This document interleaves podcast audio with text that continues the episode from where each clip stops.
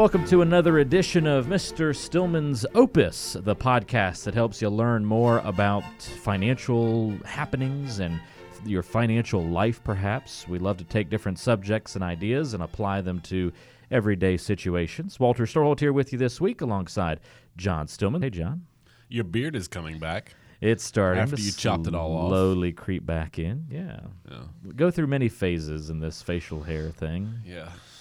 Well, we just we need to get you a beard trimmer that works, so you don't have to go from like full blown terrorist look to baby face and Yeah. then grow the back. If you could just keep it trimmed at a nice, reasonable level. My wife Connie says I look like I'm 12 when I don't have the beard. How hmm. old would you say I look like when I do have the full blown beard? Ninety-seven. 97. That's our that's our range. No gray uh, for a 97 year old beard. Yeah. I mean that's impressive. I don't- Well, clearly a ninety-seven-year-old who dyes his beard using the Just for Men yeah, gel. yeah. Not the um, what is the one where you'd leave just a little bit of gray, a touch of gray, or whatever they call Right. it. Anyway, uh, enough about beards. Yes, it's I've got the couple days stubble going on now, which I think is a good length. Yeah.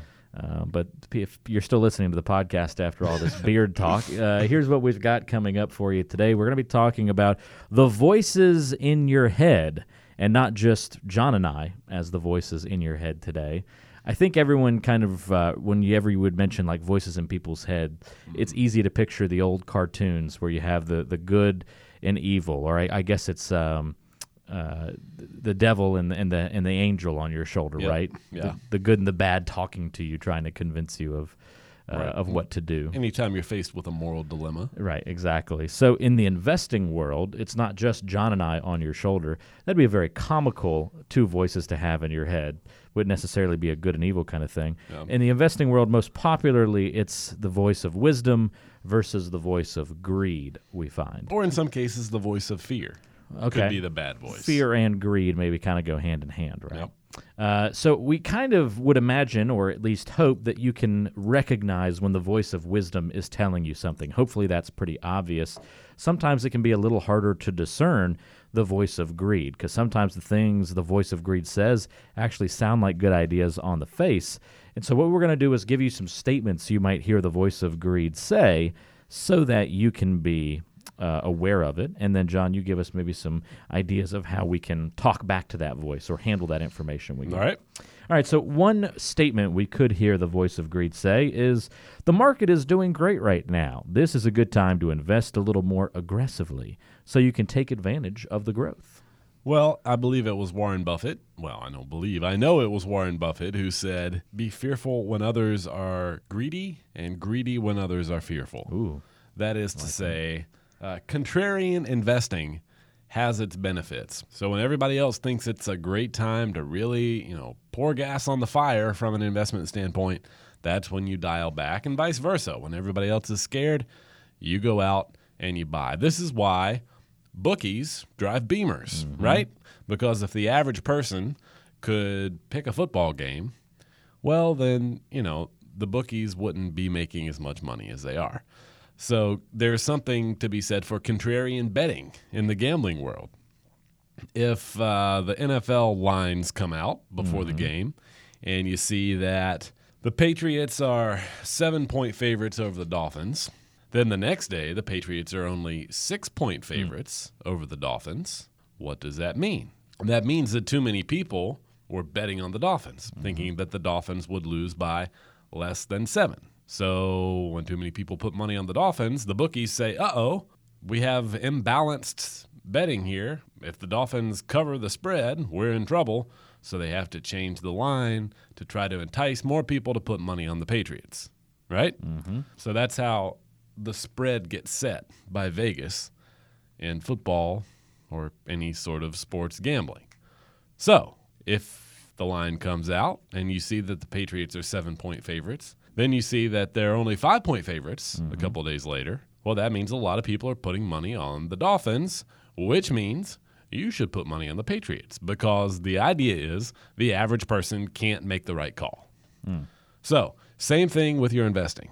When people are thinking it's a great time to put money in the market, often the opposite is true. And when everybody is saying sell, sell, sell, things are bad, that's often your opportunity to swoop in and buy stuff on sale.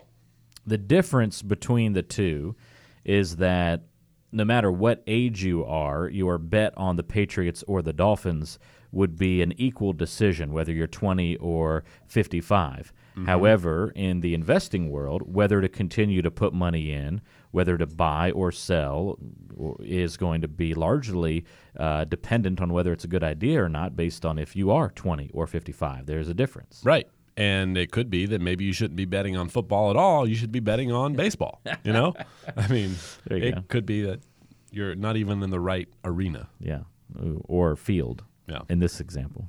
I don't bet on baseball they, they because then, like Pete Rose, they won't let you in the Hall of Fame. So don't bet on baseball. Don't take that advice. Yeah, don't take the advice of sports betting at all show. Right? Fair enough. don't want to get any like uh, compliance issues here. Uh, all right, so that's good. That's the voice of greed, maybe saying one little thing to you there. Uh, here's another statement, John. That guy on CNBC seems to know what he's talking about. You should follow his advice quickly before everybody else figures it out, too. well, if it's already made it to CNBC, uh, it's a little too late for you to be ahead of the curve. But I'm blown away by the number of people who think that because Jim Cramer said something, if they'll go out and you know follow mm-hmm. his advice, they're going to get in ahead of the crowd, that they have some kind of insider information that they can take advantage of. Yeah. Uh, the fact of the matter is, before Jim Cramer even knew it, it was already too late. Yeah. So and many people so, already had that information. Yeah. I mean, it, the idea is that any information like that is all already priced in to whatever stock you're talking good about. Good way to look at it. Yeah. So there are different theories on uh, just how far ahead of the curve uh, the market actually is in terms of the pricing of stock. Like there's the idea that anything you could possibly hear, good news or bad news, is already priced into the stock. If you hear something that's good news, the stock price has already gone up. You're already too late.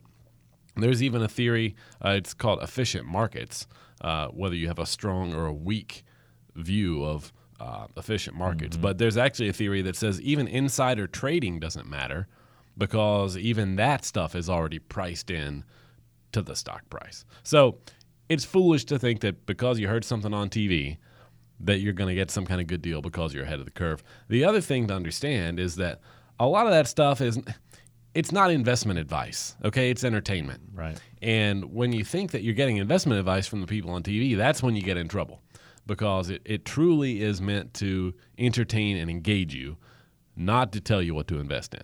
Or maybe a chance to learn some broader topics maybe there's a little bit of education that's going on, but it's not. Don't take it as specific right. guidance for individual stocks. Yeah, that's well said. Yeah. Uh, now, what if you hear about something at three in the morning before everybody else wakes up? Then you can act. Right? Go for it. yeah. Just kidding. Uh, by the way, what is the well, voice? But, but to yeah, your go point, go ahead. The people in uh, London were already awake. Uh, see, so, there you go. So they've already got the info. Yep. Forget about the rest of the world sometimes. uh, by the way, what does the voice of greed sound like in your mind? Um, he has an Eastern European accent. Oh, interesting. I guess probably Romanian. Romanian. Okay. Yeah. I won't try and read my questions like that. Probably for the best. but uh, but I was just curious. Um, the couple next door. You might hear the voice of greed say this: The couple next door has a lot of money. In fact, a lot more saved than you. You need to hit some home runs over the next couple of years so you can catch up. Well, that's probably true if you're in a competition with your neighbors to see who has the most saved at the point of retirement, but I don't know of anybody where that's actually the case. Everybody really, at the end of the day, only cares about their lifestyle and knowing that they're taken care of. And I see so many people that are just scared to death about the fact that they only have 650,000 or 350,000, whatever the number is they only have that many dollars saved and you know our brother-in-law has a million or our next door neighbor has two million and what am i going to do? Woe is me. Well the thing they didn't take into account is that you know their house is paid off and their neighbor still has a mortgage of $2200 a month. Mm-hmm. and uh, maybe you're a state employee and you have a big pension after working for the state for 35 years and your neighbor doesn't have anything remotely close maybe no pension at all. Mm-hmm. it could be that you've paid a lot into Social Security over the years, and your neighbor was an S corp and paid very little, had very little W two wages over the years, and didn't pay mm-hmm. much into Social Security, and they're not going to have that income stream. So, as an example, I have a client with two hundred fifty thousand dollars. That's their total savings, and they're going to be fine because they live very simply. He'll have a pension. He was a state employee. They're going to need very little of that $250,000 to supplement their pension and social securities to cover their lifestyle. On the other hand, I have somebody who has $2 million and they want to spend $12,000 a month and they don't have any other income streams really. They have a little bit of social security and that's it.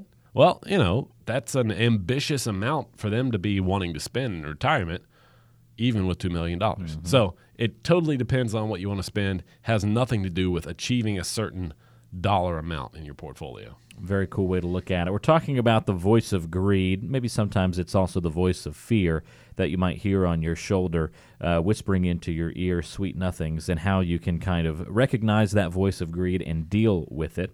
A couple of good examples so far.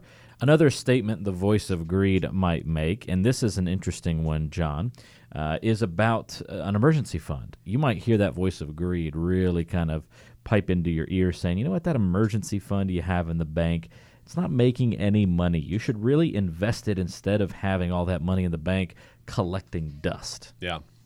Well, I see a lot of people that are basically furious about the interest rate mm-hmm. situation they're getting at the bank. They're actually mad at the bank sure. that they're getting no interest at all, really. Maybe a percent, maybe a percent and a half if it's like state employees credit union money market account or something.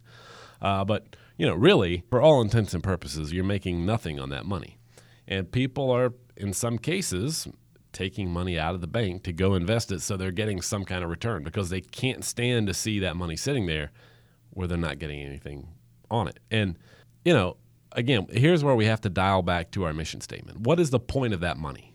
If it's an emergency fund, if we've labeled it our emergency fund, what we need that money to do is to be safe and to be liquid. That's all we need from it. We want it to be there when we need it. We don't need it getting cut in half overnight. Mm-hmm. And we want to be able to get our hands on it with no trouble. If that's the point of those dollars, it's fine for it not to be making any money. Making money was not its job. Mm-hmm. Its job was just to be there for us. And so that's where a lot of people uh, make some mistakes on the cash front. They don't have enough in cash because they're trying to invest every single penny and then, you know, every time an emergency comes up, they're having to, you know, rob Peter to pay Paul to come up with the cash to do whatever they want to do. Like, for instance, here's an example. I was talking to somebody about eh, six months ago, and they were doing this thing where, you know, he was getting some kind of pretty good deal on company stock at work. They were buying it with after tax dollars. And so a lot of after tax dollars were buying company stock in his company. They had almost nothing in the bank and the whole idea was every time they needed $5,000 for this or $2,500 for that, they were selling some company stock in order to generate the cash that they needed.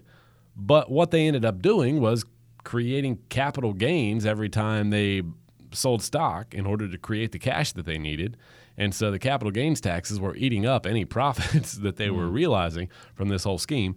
And so when we looked at it over the course of the last two years, all the money that they generated from selling that company stock, you know, they basically profited like $200 compared to if they just not invested in the company stock in the first place and just put the money in the bank and had it there when they needed it. So they were creating all these headaches for themselves just because they wanted to make that little bit of extra money. Uh, this is a guy who earned almost $200,000 a year. They had a couple of rental properties the $200 they made over the course of two years to jump through all these hoops was completely not worth mm-hmm. it. And so that's where you just have to step back and say, what's the point of this money? If it's to be there for us, if the job is emergency fund, let's make it behave that way. Very good point. That is the voice of greed. Well, actually, that was the voice of John. Uh, but the voice of greed you heard before that. John showing you how to combat that voice of greed, how to understand it, how to I, I don't want to say you harness the voice of greed, but it's just making you sure that it, it, doesn't rule your yeah doesn't rule you. Yep. Yeah. So make sure you tame it. Very good point. That's the voice of greed. Some tips on how to handle it. John, thanks as always for the time. Always good to see you, bud. I was uh, really hoping we'd get the Eastern European accent at some point. Well, maybe next week. Maybe next week. This has been another edition of Mr. Stillman's Opus. Thanks for joining us.